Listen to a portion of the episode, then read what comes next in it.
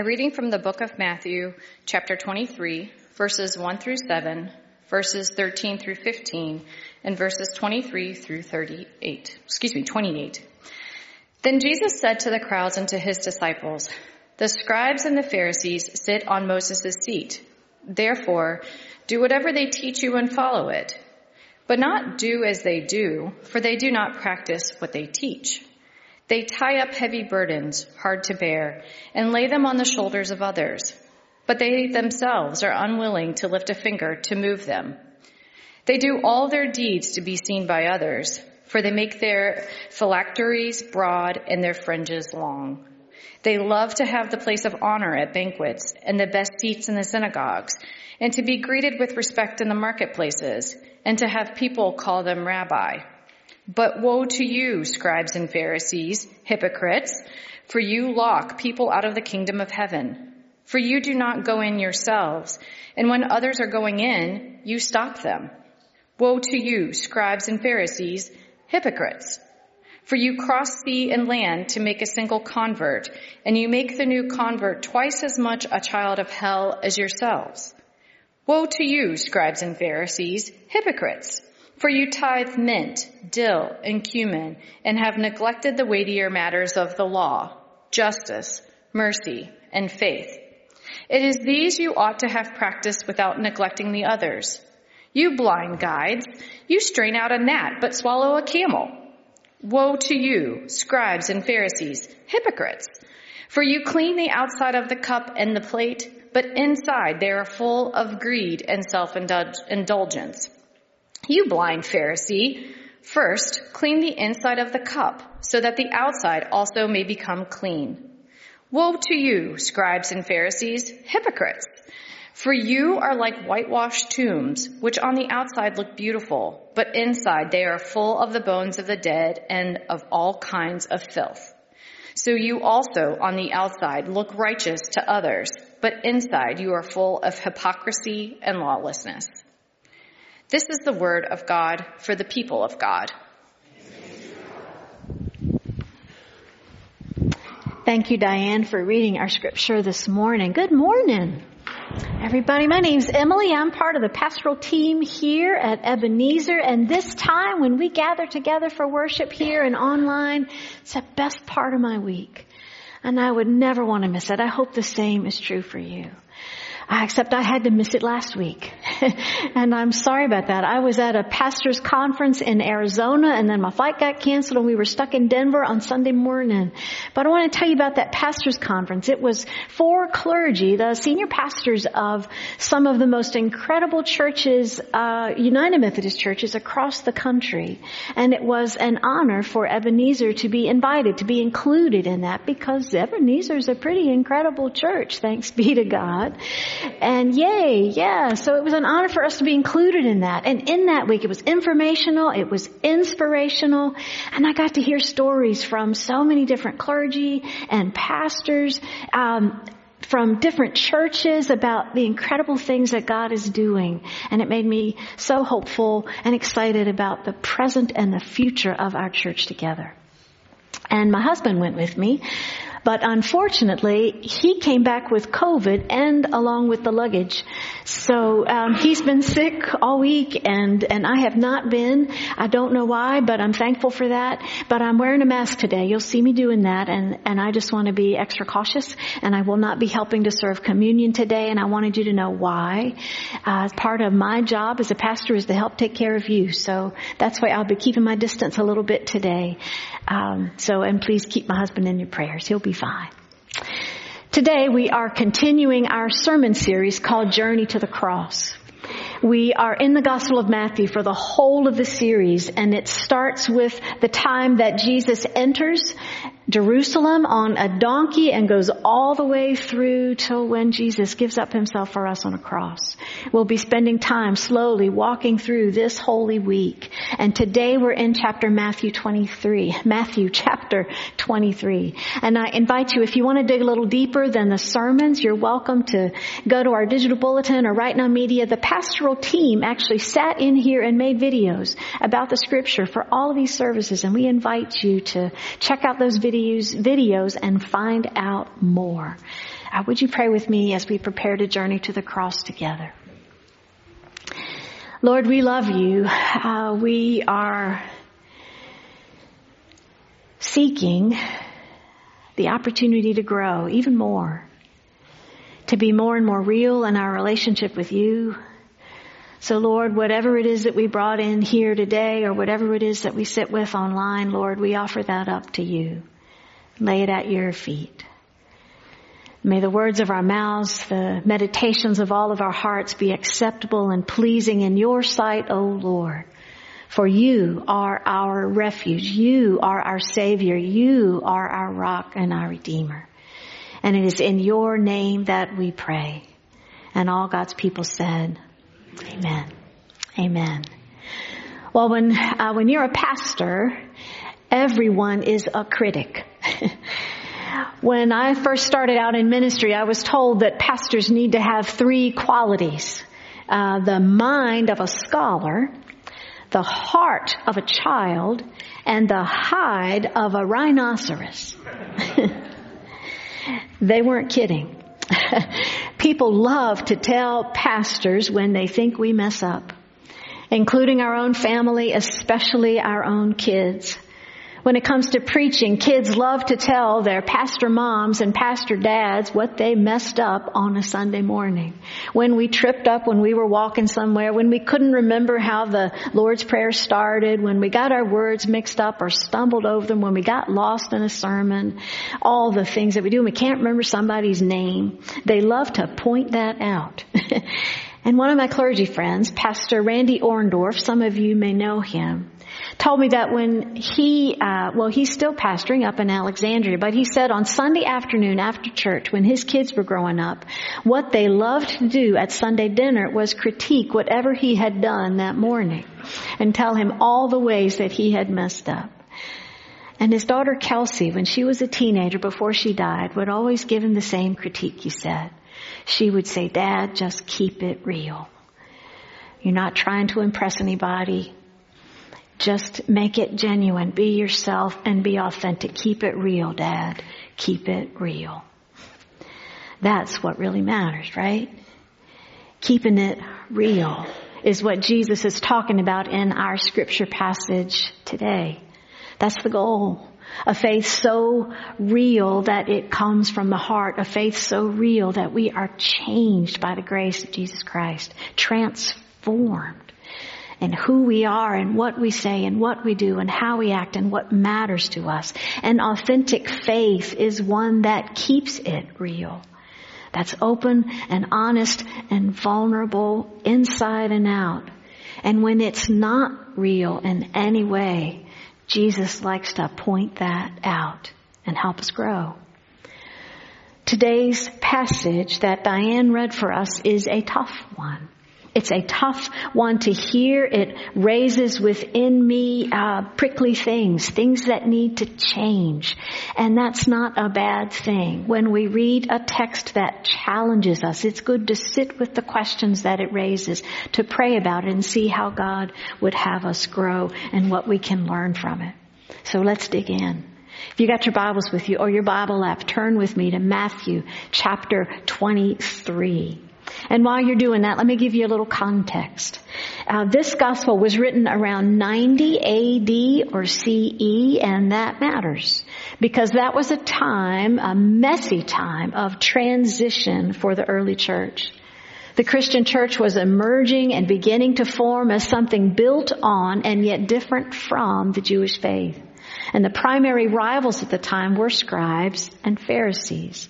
So the language used against them is pretty strong because that's the beginning of this time of differentiation and separation for the followers of Jesus as they're beginning to learn how to uh, define themselves and form their identity based on Jesus Christ. So they're pushing back against some of their heritage. So I want to share with you something about this text as well because I need to give a word of caution. This text has been used by some over the generations in a harmful way as an attack against Judaism. And you need to know that that is not the intent of this passage at all. And I just need to name that. So I invite you to hear this passage today instead in all of its fullness, which means hearing it in its original context as much as we can and applying it in our context today to ourselves, our hearts, our lives. And when we do that, this text can get prickly in a healthy way for all of us. So Jesus is talking to crowds and to those closest to him, his disciples. And he says that the scribes and Pharisees sit on Moses' seat, which means in a place of authority. And he says that the scribes and Pharisees are um, doing things about well, how would I say that? Speaking of tripping over words in a sermon, um, how would I say that? Well, think about it like Jesus is the critic coming to the Sunday dinner. And he's pointing out to the scribes and Pharisees how they're messing up. Think of it that way. What he does not like about what they're doing. And he points out three primary concerns about them not being real. And we'll get to those in a minute. First, I want to share with you who scribes and Pharisees are. Scribes were a bit like attorneys, professionally trained in interpreting religious law. Pharisees were a sect of Judaism and they emphasized a strict observance of religious law. They were known for focusing on a literal and legalistic interpretation. And some of the scribes and Pharisees had problems with Jesus and they were critics of his.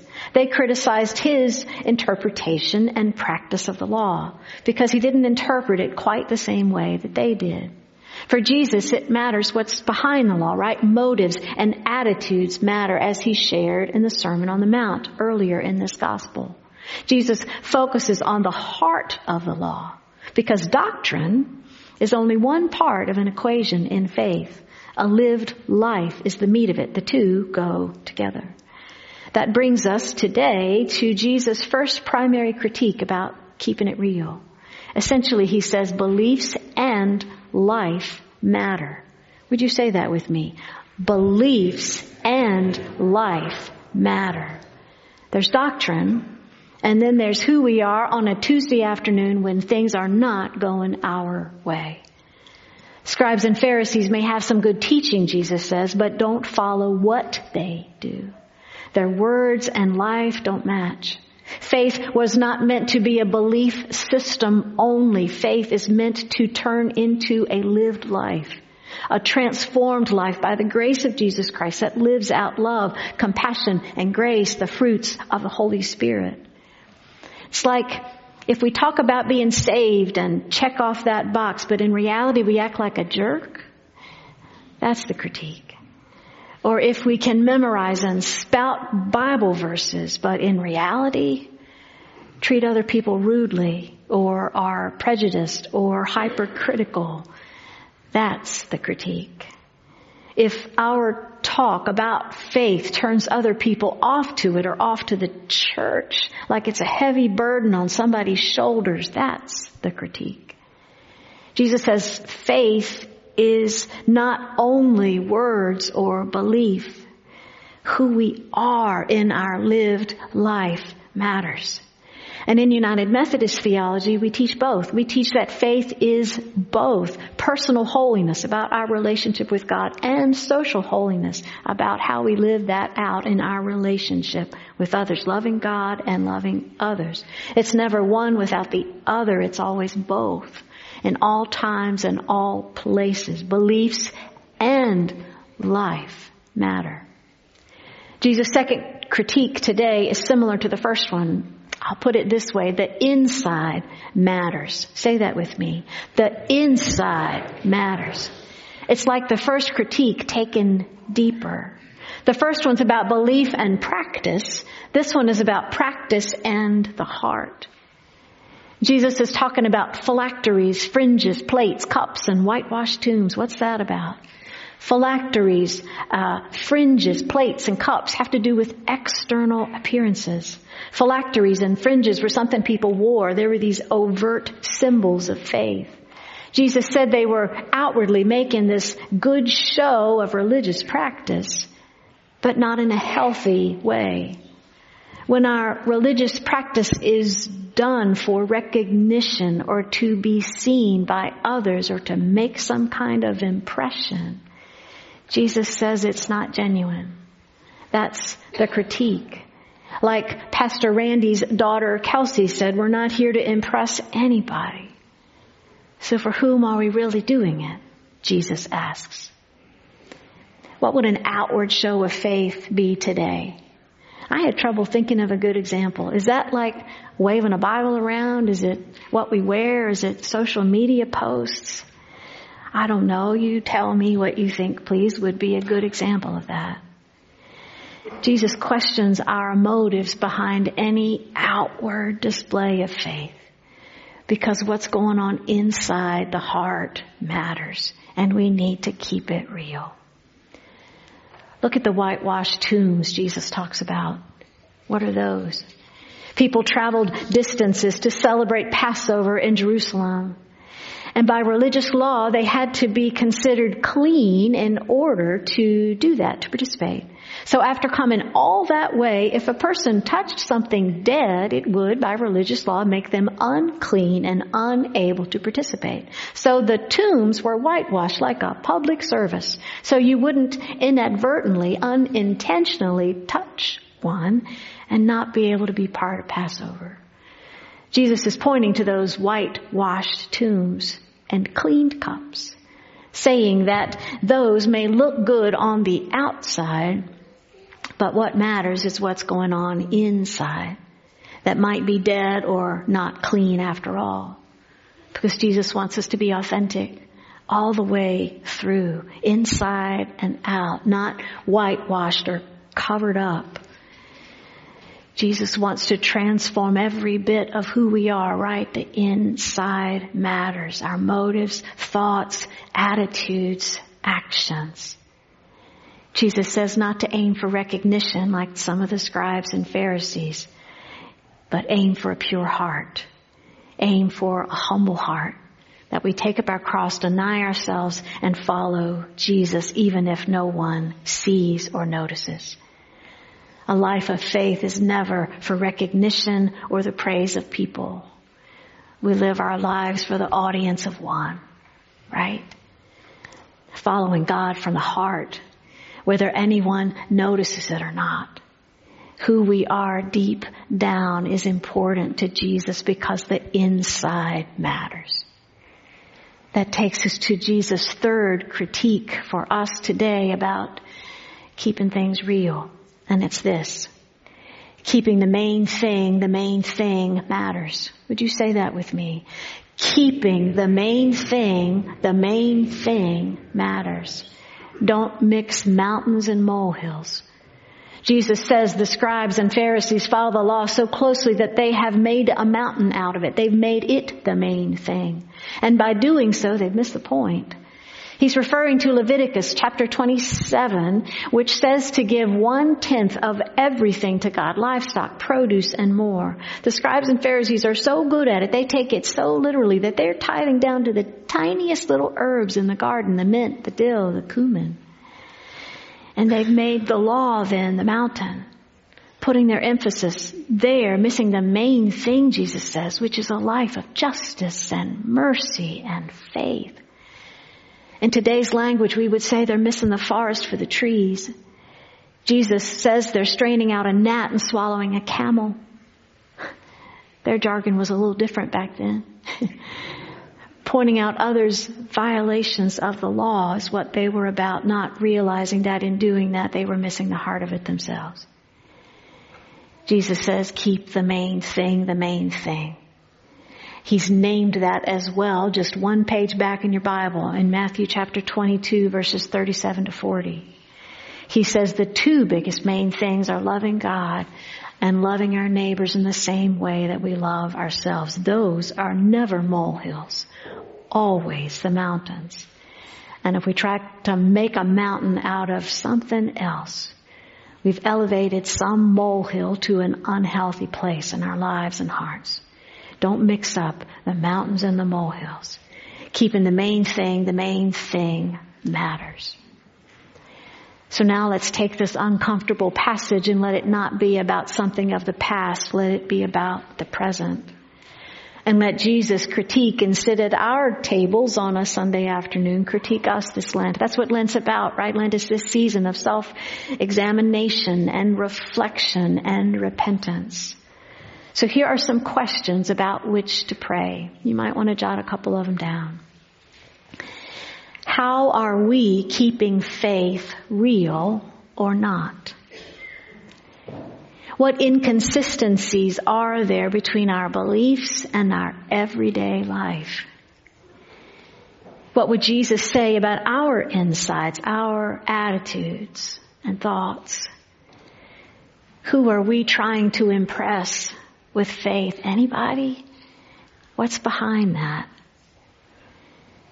And how are we sorting out our mountains and molehills? Is it like Jesus wants? How is Jesus inviting us then to grow? Every time I read this uncomfortable passage, it becomes for me this time of self-examination. It's prickly in that holy way. It's like Jesus has come to Sunday dinner at my house pointing out things that need some work. Truth is we're all imperfect when it comes to living out faith. Scribes and Pharisees aren't the only ones. Every one of us makes mistakes. Every one of us needs some work. We all do. Thanks be to God, Jesus meets us where we are in grace and helps us to grow by it. So what does this passage look like if you apply it to normal everyday life? Well, I heard a story at that conference last week that I think fits it really well. There was a church that was talking about how they made signs to, for the church members and congregation to put in their front yards. What did those signs say? They said, love your neighbor. And this was at a time when the community was rife with polarization and aggression and there was a bunch of mess going on and politics are always messy, all that stuff. And so the church thought, well, we'll make an impact in the community and make these signs. Well, they gave them out. So there was a gentleman who took one of those signs and proudly put it in his front yard. Love your neighbor. But doggone it, if the man next door didn't do the same thing, he had a sign that said, love your neighbor. Two men had no idea they both went to the same church. It was a big church. They'd never seen each other in there before. And it turns out those two men did not love their neighbors. In fact, they couldn't stand each other, even their next door neighbors. They'd been arguing for years about lawnmowers and whose leaves from which tree landed on what parts of the grass between their two houses, and they hadn't spoken in ages. Hated each other. Couldn't stand each other. But there they go. Leave the house to go to work. See that sign. Leave work, come home, see that sign every day. It's like this passage. It becomes this prickly, uncomfortable thing every day, twice a day or more to see that sign saying love your neighbor. And they knew they needed to make it real. Because number one, right, beliefs and life matter. The men believed you need to love your neighbors, but they didn't really want to do it. they felt Jesus nudging them to change. And number two, right, the inside matters. Those signs look great, didn't they? This impressive outward show of faith. Oh, but their hearts were not in it. And they felt Jesus nudging them to change. And that third one, keeping the main thing, the main thing matters. They had made lawnmowers and grass and leaves the mountain. Loving your neighbor, uh, they had made that one of their molehills. Don't mix them up. They felt Jesus nudging them to change. And one sunny day, that's exactly what happened. The men were both out in their front yards doing something with grass and eventually they started talking and laughed about the signs and relationship began again, right? They started forgiving each other, forgiving themselves and they started saying, we really blew that one, didn't we? and they started to make loving your neighbor something real. And it was this incredible witness then to the rest of the street, as Pastor said when he told that story. Faith was never meant to be only a system of belief. It's meant to be a life lived. with a genuine heart, inside and out, focused on what Jesus has told us are the main things. Today, may we all hear Jesus' critique. Like Pastor Randy's daughter Kelsey speaking to all of us that when it comes to being a disciple, keep it real, brothers and sisters. Just keep it real. That's what matters. Down to the bone. Amen and amen.